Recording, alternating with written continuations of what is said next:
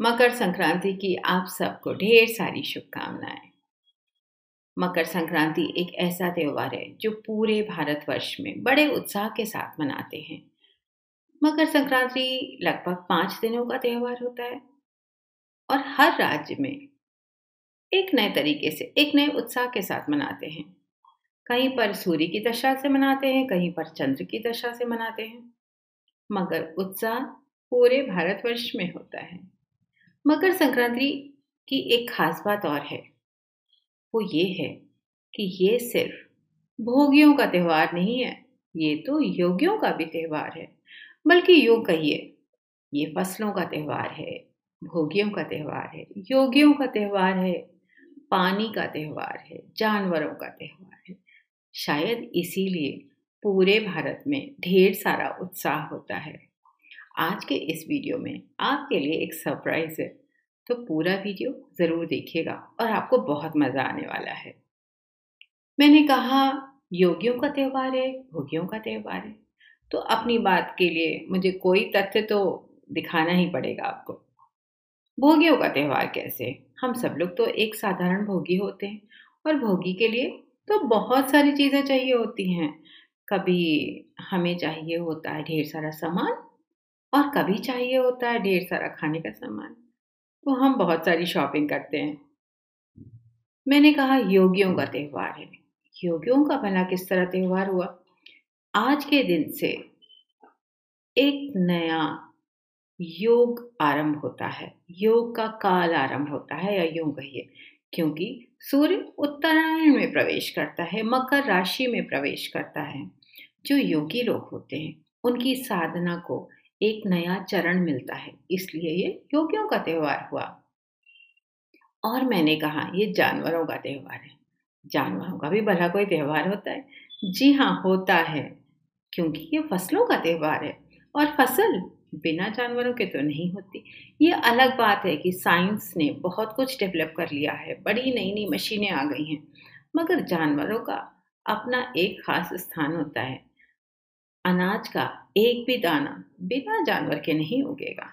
हम अपनी ज़मीन की, अपनी खेतों की गुड़ाई कर सकते हैं, पानी डाल सकते हैं, मगर उसको फर्टिलाइज़र तो गोबर से ही मिलता है। दैट इज़ द बेस्ट ये प्रूव्ड है। तो हमारे जानवरों का एक खास स्थान होता है। आज के दिन इसीलिए गाय की पूजा की जाती है। और बहुत सारी जगहों पर गाय को खूब सजाया जाता है। ये कहिए, उनका रेड लेटर डे होता है, उन्हें अच्छा अच्छा खाने के लिए मिलता है, उन्हें खूब तरह तरह से पैम्पर किया जाता है, कहीं उनकी सींगों पे पेंट किया जाता है, उन्हें घुंघरू पहनाए जाते हैं, उन्हें फूल माला पहनाई जाती है तो आज का दिन उनके लिए भी बहुत खास होता है। मैंने कहा, पानी का दिन है। हाँ जो लोग नदियों के किनारे रहते हैं, जैसे इलाहाबाद हुआ या वाराणसी हुआ, इन जगहों पे आज के दिन लोग गंगा स्नान करना बहुत शुभ मानते हैं और करोड़ों की करोड़ों की भीड़ होती है। लोग सुबह चार बजे से ही गंगा स्नान के लिए घर से निकल जाते हैं, चाहे कितनी भी ठंड क्यों ना हो। तो हुई ना बड़ी सारी नई नई बातें आज। और मैंने आपसे कहा था, फ़सलों का त्यौहार है। फ़सलों का त्यौहार कैसे हुआ? क्योंकि नई फ़सल आती है। और सबके चेहरे पे ढेर सारी खुशियाँ होती हैं। और जब हम खुश होते हैं तो हम क्या करते हैं? हम सबसे मिलने जाते हैं। घर में ढेर सारे पकवान बनते हैं। और क्या, और थोड़ी मौज मस्ती भी होती है। पकवान में आज के दिन पोंगल बनाना, खिचड़ी बनाना बहुत शुभ मानते हैं। और आज के दिन तिल खाया जाता है। और तिल का दान भी करते हैं। वो क्यों?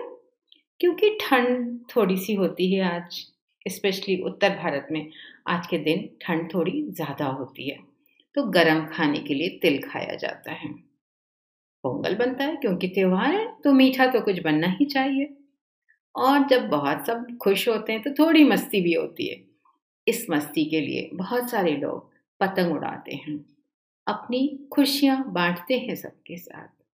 और दक्षिण भारत में आज के दिन गुड़, तिल, गन्ना ये सब एक दूसरे के घर में दिया जाता है। क्यों भला? क्योंकि खुशियाँ बांटना होता है ना। तो खुशियों बांटने का ये सब एक तरीका है। त्यौहार मनाने का एक तरीका है। इसके लिए एक बात और है। गुड़ जो होता है, मीठा होता है और तिल थोड़ा सा कड़वा होता है। कहते हैं, ज़िंदगी ऐसी ही होती है। थोड़ी मीठी, थोड़ी कड़वी। तो इन सबको समान भाव से स्वीकार करिए। कहीं पर भी आप ज़्यादा विचलित ना हो जाइए। ये समझाने का एक तरीका है। मैंने कहा था थोड़ा सा सरप्राइज़ है। क्या सरप्राइज़ है? एक बड़ी मज़ेदार कहानी लाई हूँ आज आपके लिए। भगवान राम के बारे में तो हम लोग सभी जानते हैं। पुरुषोत्तम राम कहते हैं उनको, ज़िंदगी में ढेर सारी समस्याएँ आई, मगर उनके चेहरे पर हमेशा समान मुस्कुराहट बनी रही। जरा कल्पना कीजिए। एक बच्चा है जिसका राज्याभिषेक होने जा रहा है, मगर वो होते होते रुक जाता है और उसे मिलता है चौदह साल का वनवास। और उसमें भी कम समस्याएँ नहीं, पत्नी का हरण हो जाता है, सीता देवी का हरण हो जाता है। बहुत परेशान वानरों की सेना के साथ, रावण के साथ ज़बरदस्त महायुद्ध होता है। विजय तो प्राप्त होती है, मगर मन में कहीं बहुत कष्ट है। पत्नी भी वापस मिल गई है, फिर भी कष्ट है। जानते हैं क्यों? क्योंकि उन्होंने रावण का संहार किया था। इसमें दुख कैसा? रावण ने उनकी पत्नी का हरण किया था। उन्होंने रावण का वध किया। अब इसमें दुख किस बात का है? ये तो हम साधारण इंसान समझते हैं। सच्चाई ये थी, बल्कि यूँ कहिए श्री राम का दृष्टिकोण कुछ ऐसा था। रावण के दस सर थे, और दस में से नौ सरों में कुछ अलग ही बातें थी, मगर एक सर ऐसा था जिसमें अद्भुत ज्ञान था। अद्भुत श्रद्धा थी और भगवान शिव के लिए, भगवान शिव के लिए असीम भक्ति थी। श्री राम जी को उस सिर को काटने का, सिर्फ़ उस सिर को काटने का दुख था। बाकी नौ सरों में तो क्रोध, गुस्सा, प्यार, नफरत, अहंकार सब कुछ था, उसका दर्द नहीं था। और उस पश्चाताप के लिए श्री राम आज के दिन ही चाहते थे हिमालय पर जाकर तपस्या करें। तो है ना एक अनोखी बात? हमारे बड़ों को तो ज़रूर पता होगी, मगर हमारे बच्चों को शायद ये बात नहीं पता होगी। तो एक नया दृष्टिकोण इस मकर संक्रांति के साथ हम भी दूसरों के उस एक अनोखे सर को आज से देखेंगे। हर इंसान में कोई ना कोई गुण तो होता ही है। ये अलग बातें बुराइयाँ भी होती हैं, मगर हमें अपना दृष्टिकोण बदलना है, क्योंकि हम सिर्फ़ वही बदल सकते हैं। चलिए, मकर संक्रांति में कुछ नया करने की सोचते हैं और कुछ अच्छा देखने की कोशिश करते हैं। मकर संक्रांति की एक बार फिर से आप सबको ढेर सारी शुभकामनाएँ। वीडियो देखने के लिए बहुत बहुत धन्यवाद। अगर आपको मज़ा आया तो सब्सक्राइब करिएगा। और अगर कुछ नया सीखने के लिए, समझने के लिए मिला तो ज़रूर अपने दोस्तों के साथ शेयर करिएगा। कहते हैं, ज्ञान बांटने से बढ़ता है। अरे हाँ हमें आपके कमेंट्स का बहुत इंतज़ार रहता है।